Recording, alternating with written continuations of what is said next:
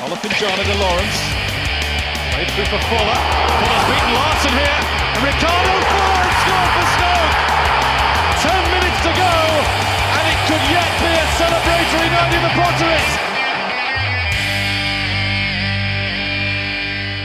Hello and welcome to episode 9 of the Wizards of Drivel podcast. As Stoke start life back at the Bet365 Stadium, it's Man City who hit the jackpot in a 4-1 win. We'll analyse where it all went wrong and try to find the positives from Pep's first visit to the Potteries. We'll also be looking ahead to 2 away games in a week, with Stoke facing Stevenage and Everton as we search for our first win of the season.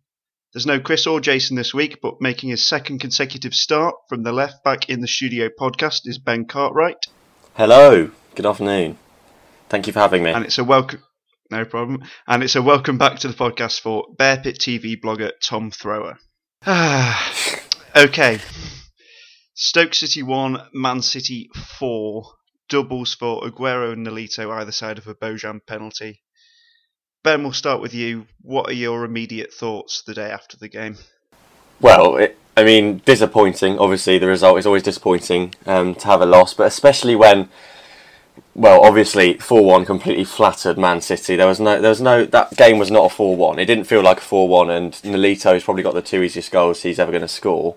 I said at the time, if it finishes 2-1 or 3-1 even, it would have been fine. Man City are a great side. It's probably one of the toughest games we're going to have all season tactically. We didn't really know how they were going to play. We haven't really seen enough of them, and also Pep has got multiple tricks up his sleeve. I think my main emotion immediately afterwards was just disappointment that it ended 4-1 and the way it ended, really. Tom, how about you? Did you think the result flattered Man City? Definitely agree. Yeah, I think if you look at outside of the 4 chances that Man City have had and scored from, there wasn't much else that Shea Gibbons had to do on that day. And I feel their final 2 goals, the 2 for Nolito, have come from the tiredness that playing against the Pep Guardiola team brings with it, and we'd worked so hard to try and get that second goal to equalise the scores, and you could just see sort of from the first one with Shawcross and Whelan who stop as Iheanacho's running through on goal and almost just accept that another goal's coming. I think the team was just totally exhausted, and 2-1 definitely flattered Man City. Well, there's been a lot of criticism online, as you might expect after a 4-1 home defeat. The defence has come in for quite a lot of the criticism, probably given the nature of the scoreline. How did you rate our performance on the whole defensively yesterday? I think, well, I said it last week on the podcast as well, but I don't think no one was amazing in that defence. I think Bardsley played a lot better at right back this week. He was up against Sterling, but I thought he dealt with him quite well, to be honest. Obviously, Sterling he's coming back to his best, the sort of best football that we know he is capable of. So the fact that Bardsley was able to control him, I thought that's commendable. Shawcross he just looks so slow. He looks like he hasn't had a proper pre-season. I don't know how much he's been sort of on the sidelines with a back problem, like not training with the actual squad, doing the fitness work. I don't know if that's a thing, maybe. He just looks off the pace, as you mentioned, Tom, with that goal, and he just stood still. I know it's at the end of the game, and we were chasing it for large amounts to 90 minutes, but he does look off the pace, and that's causing him to struggle. But then, just a quick, maybe a positive of Erik Pieters. I know he's getting a lot of stick at the moment, but he actually got a good cross in yesterday, which is the first time in a while. The cross before Allen's penalty that never was a good cross, so there's a positive to take from Erik Pieters' performance. And just quickly on Wollscheid as well, he played all right, but he wasn't amazing. I think he's getting a bit too much praise. I like him, but it's like we've got Franz Beckenbauer at the back. He was all right, nothing amazing.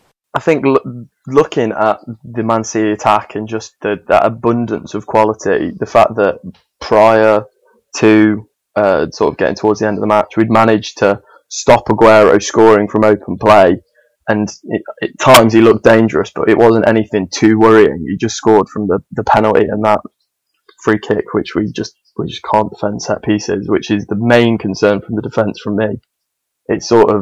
It's been a problem right throughout Hughes's management at the helm of the club, and we just totally look clueless at defending set pieces, and it is normally the first opposition player is the player who'll score the goal. The ball will be whipped over Whelan's head, and it. But apart from that, I wasn't too disappointed with the defence. Well, who for you were the standout players then for us? Who kind of impressed you as much as anyone can impress in a game like that?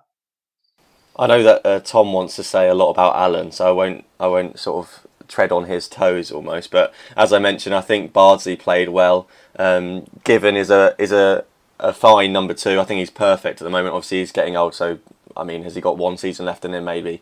But as a number two, he's fine. Obviously, he didn't have an amazing game. 4 goals let in, but I guess there wasn't really too much on first looks or few looks that Given could have done better. So, yeah, I don't think outside of Allen there were really anyone that sort of was amazing yesterday. But, yeah, you go ahead with your sort of Allen love, Tom, that I know you're very excited to do.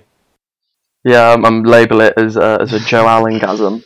So he was statistically, easily, probably the best player on the pitch, definitely for Stoke, and maybe better than some of the Man City players. He had 5 interceptions with nobody else getting anywhere near that. He attempted 6 take-ons and 3 were successful, and it was only bettered by Arnie, who got 4. He made 4 successful tackles, which is the most in the game, and then he completed. One of the more shocking ones was he won 3 out of the 4 headers he attempted. And for a man who's 5'6", it was just almost, if you forget the scoreline, it was the perfect debut. He was all over the park. He was, I think everyone's mentioned, the corner he takes and then he charges back down the line 70 yards to kill the Man City counter-attack dead. It was almost similar to when I remembered watching sort of some of the clips of Imbula and then seeing him in that Bournemouth game and just thinking, this is absolutely perfect. This is the footballer we've needed.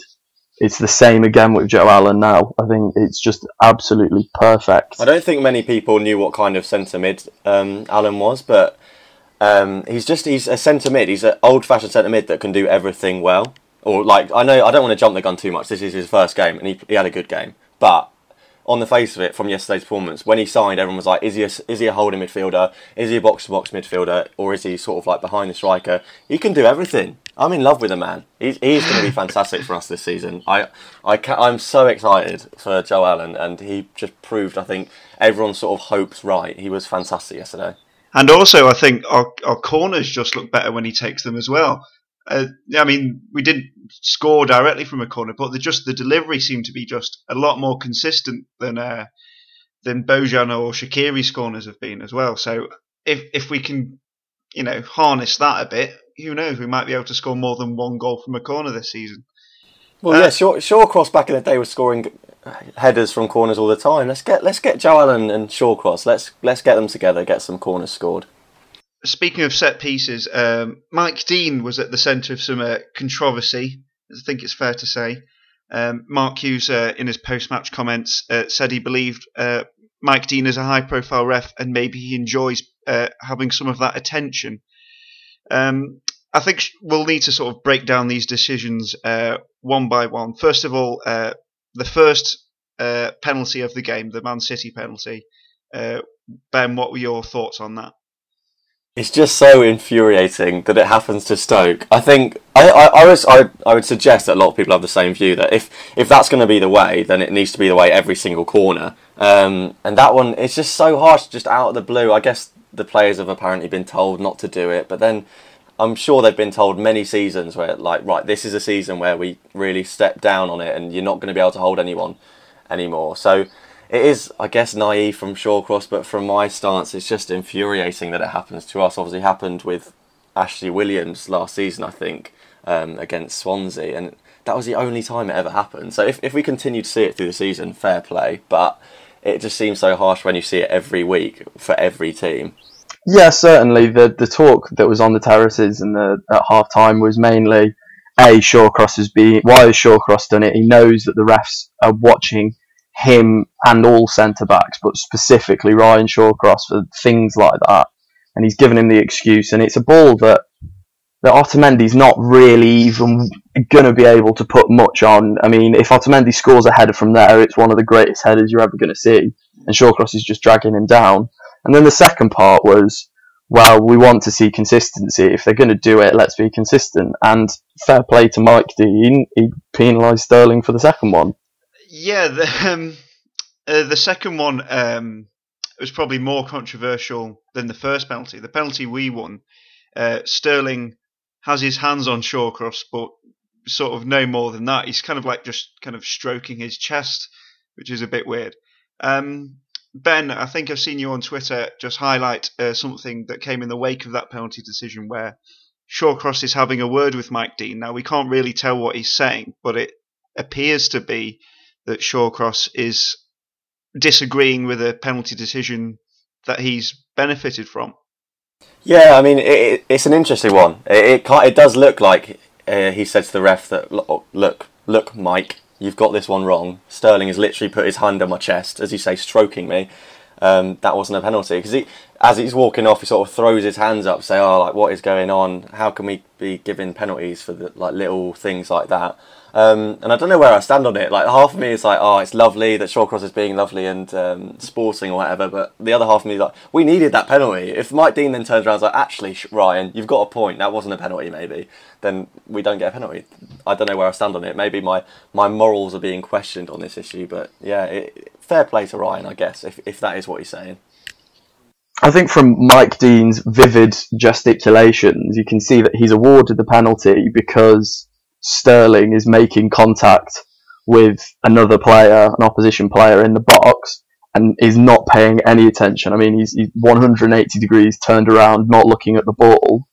And almost I think that is the kind of, you see fouls being given for aerial duels all over the pitch for that. And if Dean thinks that that's enough to award a penalty, then so be it. And I really don't think Ryan Shawcross should be encouraging referees not to give penalties as good fair plays and everything. I think at stage where you're 2-0 down against one of the best teams in the Premier League, you need to take all the luck that comes your way. Yeah, I think Ryan Shawcross was having a pretty horrible afternoon all round. Not only does he play in a defence that concedes 4 goals, but he's also having this kind of despair at the state of the game, you know, despair at the state of refereeing and like what's going on with this corner situation. A, why am I being unfairly targeted? And B, why are penalties getting awarded for seemingly next to nothing? There was also a penalty shout for Joe Allen in the first half. Do you think that the second penalty award might have been influenced by Dean not giving what looked like a stonewall penalty on Joe Allen first half? Yes, I think so. But I think Mike's been shown it at half time in this dressing room. He's got Sky go up and think, oh my goodness, I've fluffed it again, and he's going to have to make up for it because he's obviously looking to give a penalty to Stoke. Like, he was eagle-eyed on the sort of Sterling challenge quotation marks. But yeah, that was another great moment for Allen quickly, just on that bit where he did get his foot onto the ball and who was it that hacked him down? Was it Kolarov from behind, just smacks his leg? I think it was Zabaleta. Anyway, whoever it was, it's just in that situation, I don't think many other players for Stoke would have got into that position where he could have been fouled. Just the sort of that agility that Joe Allen clearly has to get the ball and get his foot in front of it. He created that penalty. So another sort of, I don't know, feather to his cap. Absolutely. We saw Ramadan Sobhi introduced with 5 minutes to go in the game, much to the delight of the Egyptian fans on the Stoke Facebook page. I know we had this discussion with Joe Allen last week, having only played a short amount of minutes, but what did you make of the time he had on the pitch? It was nice and exciting. I think it's good to see someone sort of coming off the bench who isn't a John Walters-y type player who you know exactly what you're going to get and he will just sort of come on and fill in the role. It was nice to see Sobhi, and his highlight of the game had to be that coming inside in an almost Arnautovic-like manner and a bit of a backheel and some trickery to link the play up nicely. It was promising, and hopefully we aren't now going to get bombarded in the comments by Egyptian fans. I just wish he got a bit longer, to be honest. I think the game needed him maybe 5-10 minutes before he got subbed on, and then he would have had a real chance to make an impact on the game. Because you did mention it, I think the moment for me of Sobhi was that one-touch sort of back heel pass he did, which sort of created an opening straight away, which we don't really normally see. We're very stale in possession sometimes, where Sobhi came on, did that one-touch pass, and immediately you see a bit of space opening up for us. So I'm really interested to see how he performs in the next few weeks, or whenever he gets his chance, really. Okay, just before we wrap up the discussion of this game, we've got a tweet from @merrym_n on Twitter, who asks, if Diouf's the answer, then what is the question? Another sort of struggle for Diouf up front yesterday, I think it's fair to say. How much of that do you kind of put down to him having a bad game, and how much do you put down to once again a sort of lack of creativity leading to chances? I'd put it mainly down to Diouf's performance. I think much different to the Middlesbrough game, where Diouf wasn't getting much service at all. He seemed to just not have the ability to touch the ball away, because we know, looking at that Man City team, if you're going to go right positions where I'm not too sure of quality, for me it'd be the two centre-backs. I mean, Otamendi's had his problems, and John Stones was dropped by Everton last year. They're both defenders who are fragile, and Diouf, every time he got the ball, it would sort of be a poor touch. Even in the lead-up to the corner, where we got the penalty, Diouf's played a nice ball through the channel and he runs onto it, has a poor touch, and is left really only with the option of shooting on his left foot, and all he can do is win the corner. I don't think he's clinical or technical enough to be leading that line in the system we play. I think it's nice that Hughes is giving me, I'd love a chance at number 9, giving him the second chance in a row, because that's what we lacked. We lacked sort of giving a striker a run of game. So I think he did have a poor game. I think you said, David, on Twitter that sort of Middlesbrough was forgivable, but this was probably a poor performance. But I don't think that necessarily means that we should drop him. I think he should be given a few more chances. And another mention for Joselu. I mean, Joselu, more like, where is he? Like, where is he?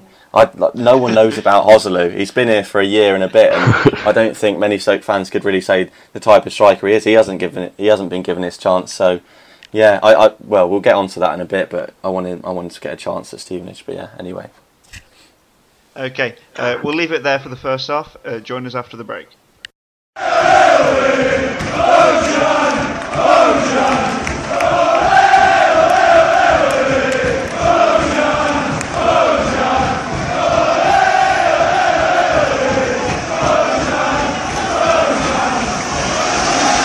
Welcome back to part 2 of the Wizards of Drivel podcast.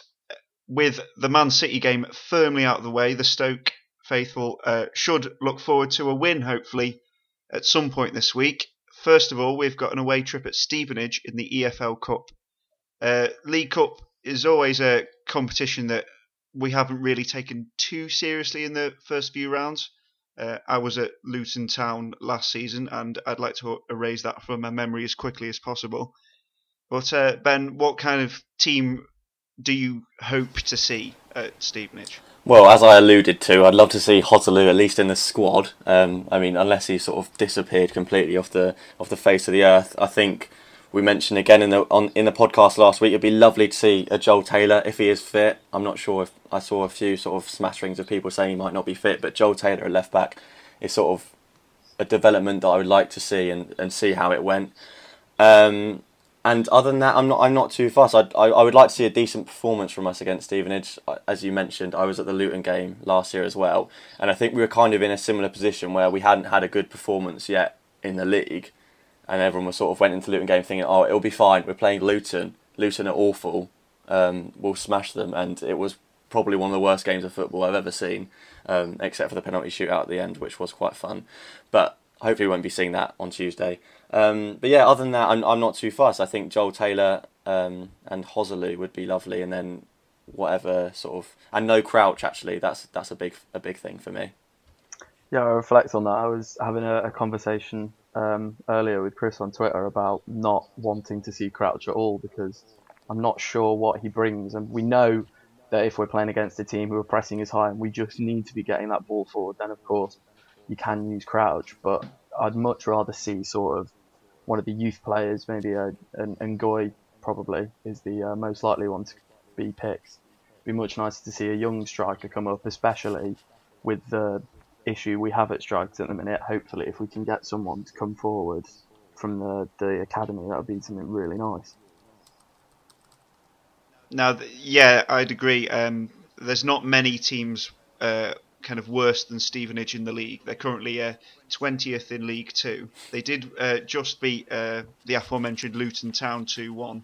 That was their first win of the season. So I think if it was a Championship team or a like high-flying League 1 team, I'd maybe be a bit more cautious and play a few more sort of established names, if you like. But at the risk of sounding stupid and having egg on my face, it is Stevenage, and I think there's definitely room for the likes of Taylor or Ngoyi to feature. Then on Saturday, we travel to Goodison Park to play Everton. Everton, who've just recorded a 2-1 victory over Tony Pulis' West Brom. They're looking decent at the start of this season under Ronald Koeman. Are we worried? Yeah. Probably. I will be next Saturday after we get knocked out in the League Cup, thanks to your sort of glowing review of how things are going to go on Tuesday. I'm sure we're going to get knocked out now. But yeah, they do look decent. I think they were going to look decent with Koeman at the top. Signing Bolasie sort of is a decent signing. I know he sort of hasn't done too much in terms of stats, and I'm not his biggest fan anyway, but I'm sure he'll do bits for Everton. But yeah, we go into that game probably kind of needing a result, which is a dangerous position to be in, because if we don't get the result, then heads will drop and next week's podcast will be even more depressing to listen to. So I don't want to say this is a must-win game or whatever, because it is Everton away and that is a very difficult fixture to go into. But what I would like to see, which is probably something that I'll be screaming for the entire season, is just a good performance.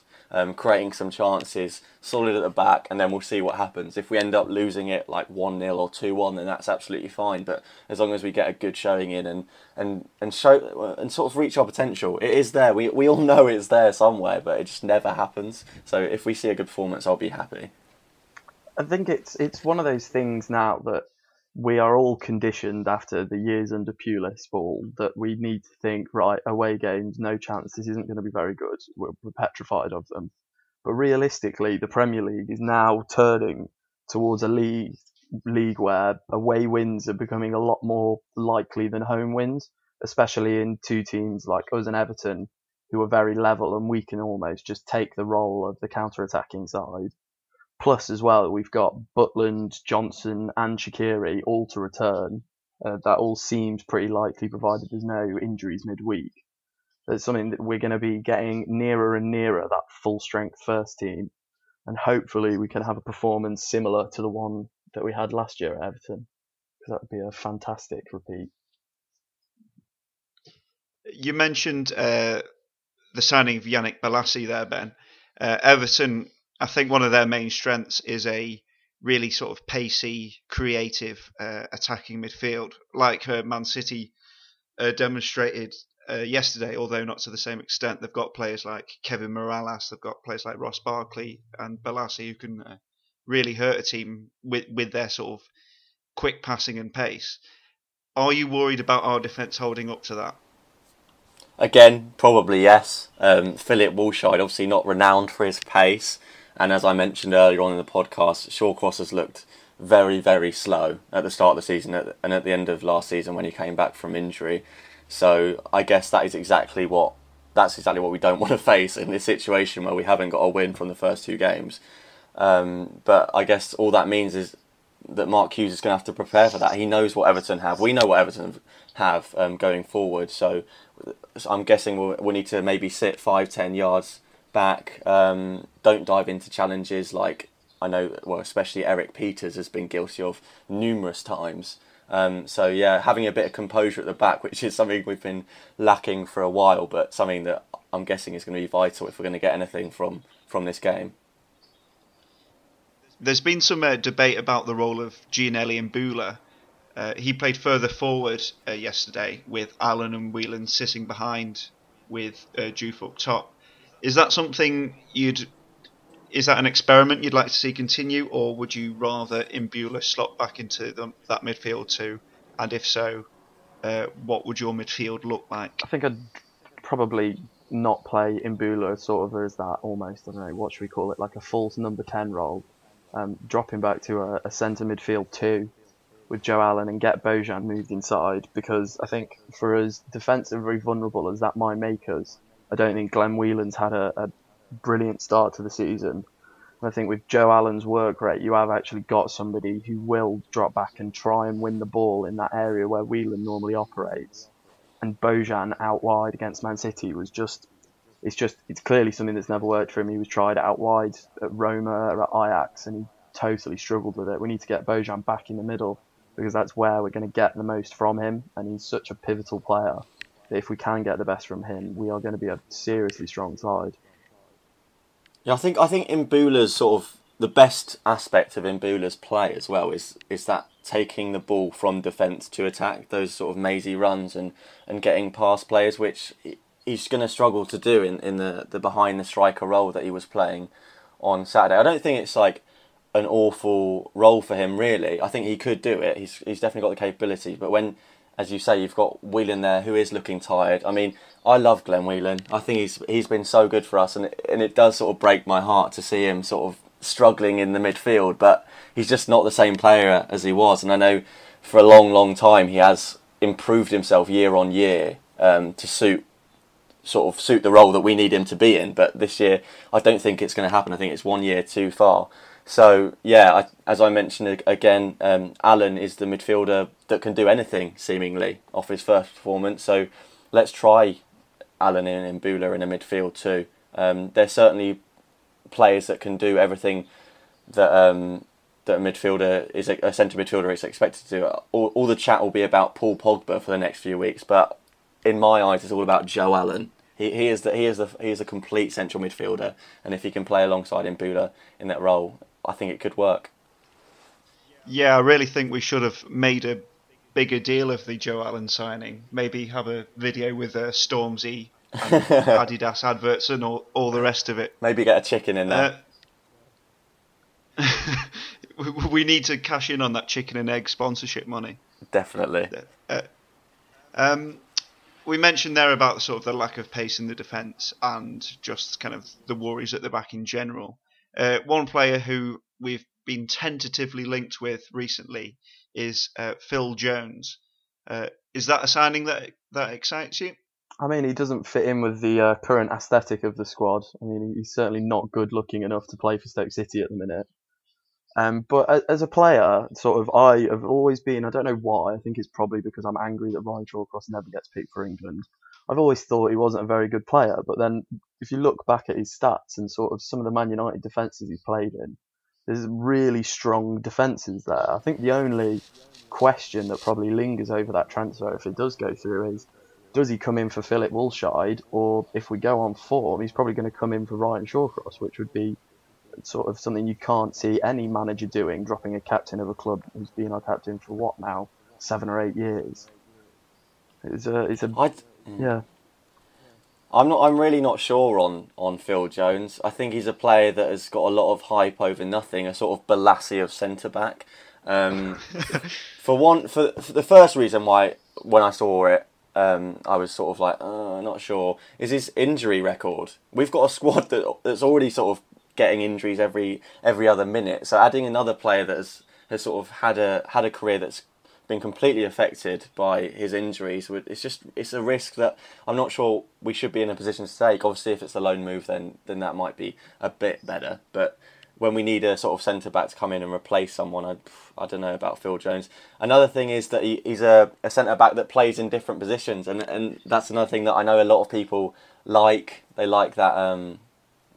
That sort of they can fill more roles than one, but I think that sort of affects his ability to do his best role. So I'm guessing his sort of preferred role is centre back, but he's not developed as the sort of amazing centre back he was destined to be almost. I think Alex Ferguson was saying he's one of the best players that he sort of had in his youth system, or he signed, sorry, because he signed him from Blackburn, didn't he? But yeah, he hasn't sort of reached that potential. So is he any good, or is it all just hype like Yannick Bolasie? I don't know.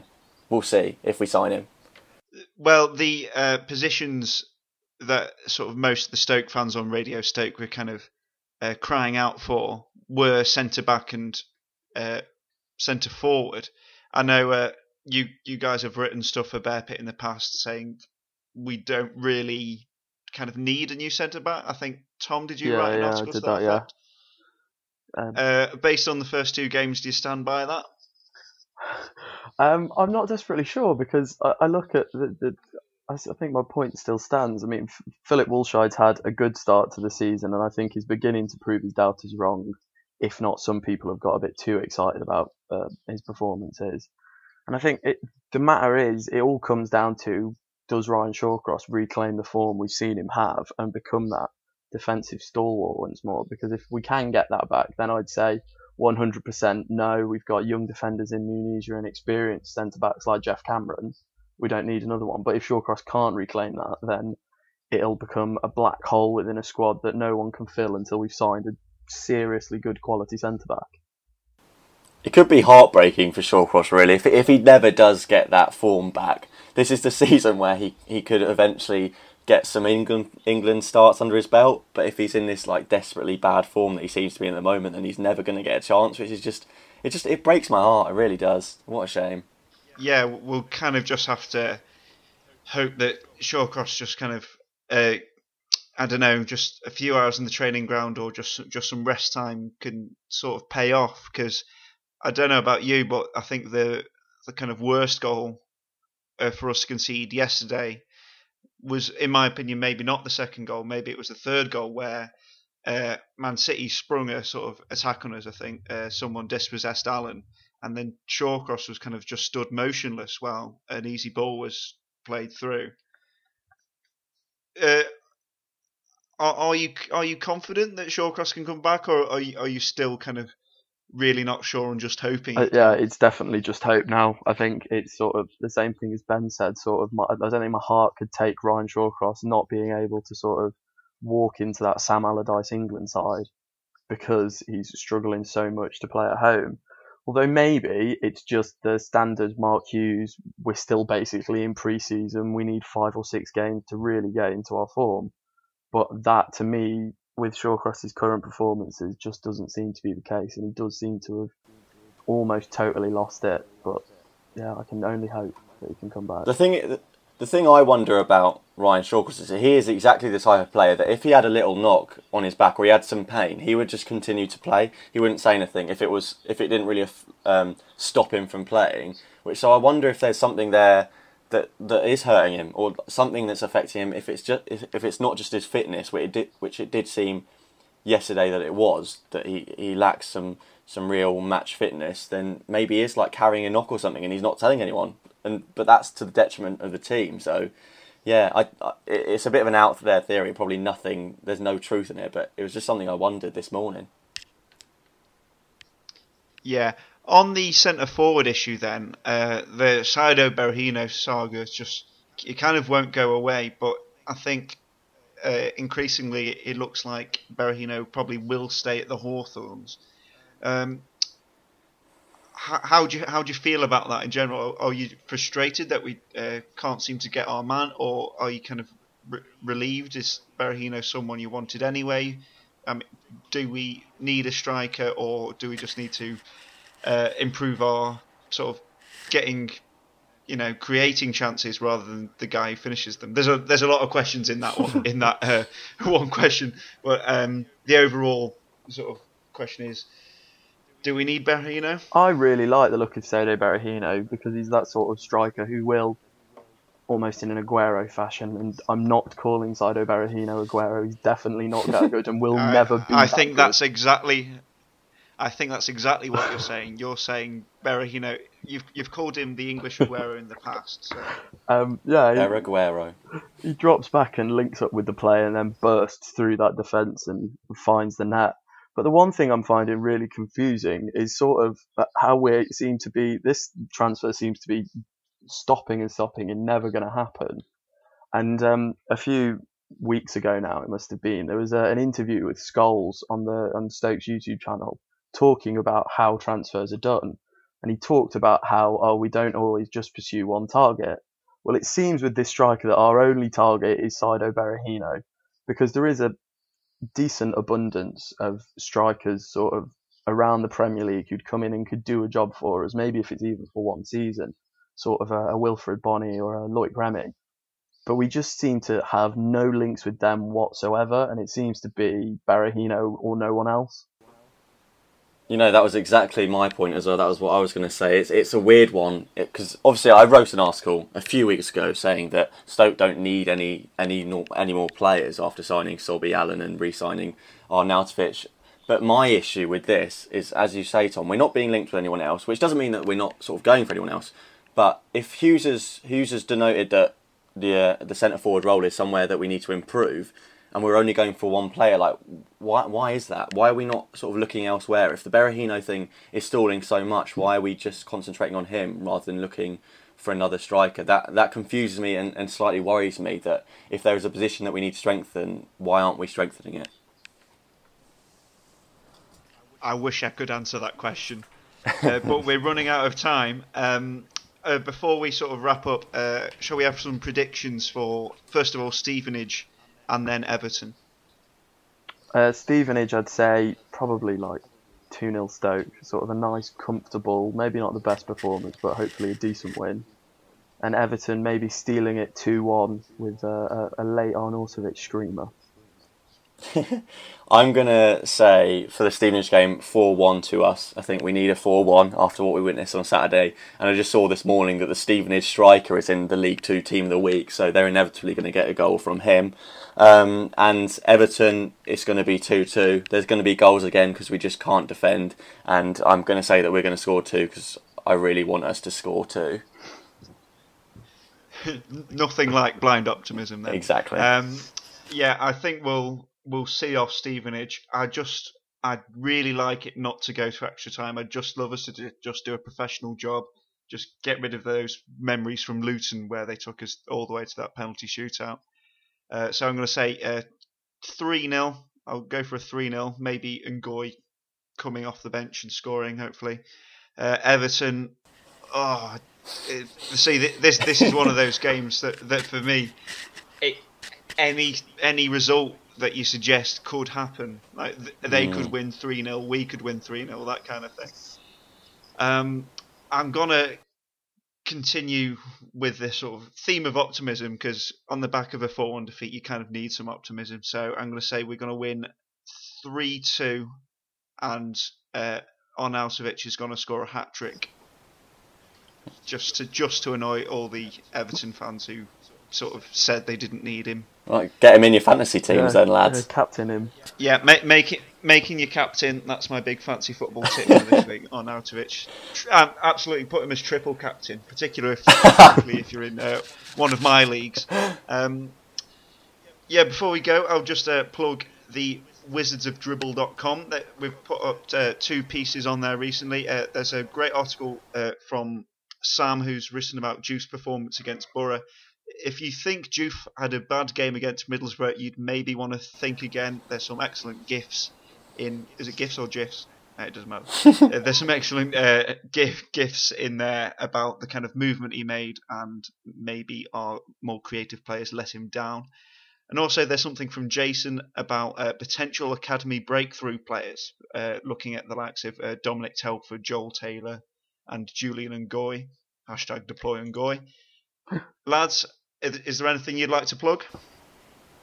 Well, I guess as always, you can listen to my new podcast now, Rival Podcast, that covers the bad, the ugly and the boring of modern football. It's called Left Back in the Studio, so you can search for it on iTunes or follow it at LB in the Studio and have a listen, give us a follow, let us know what you think.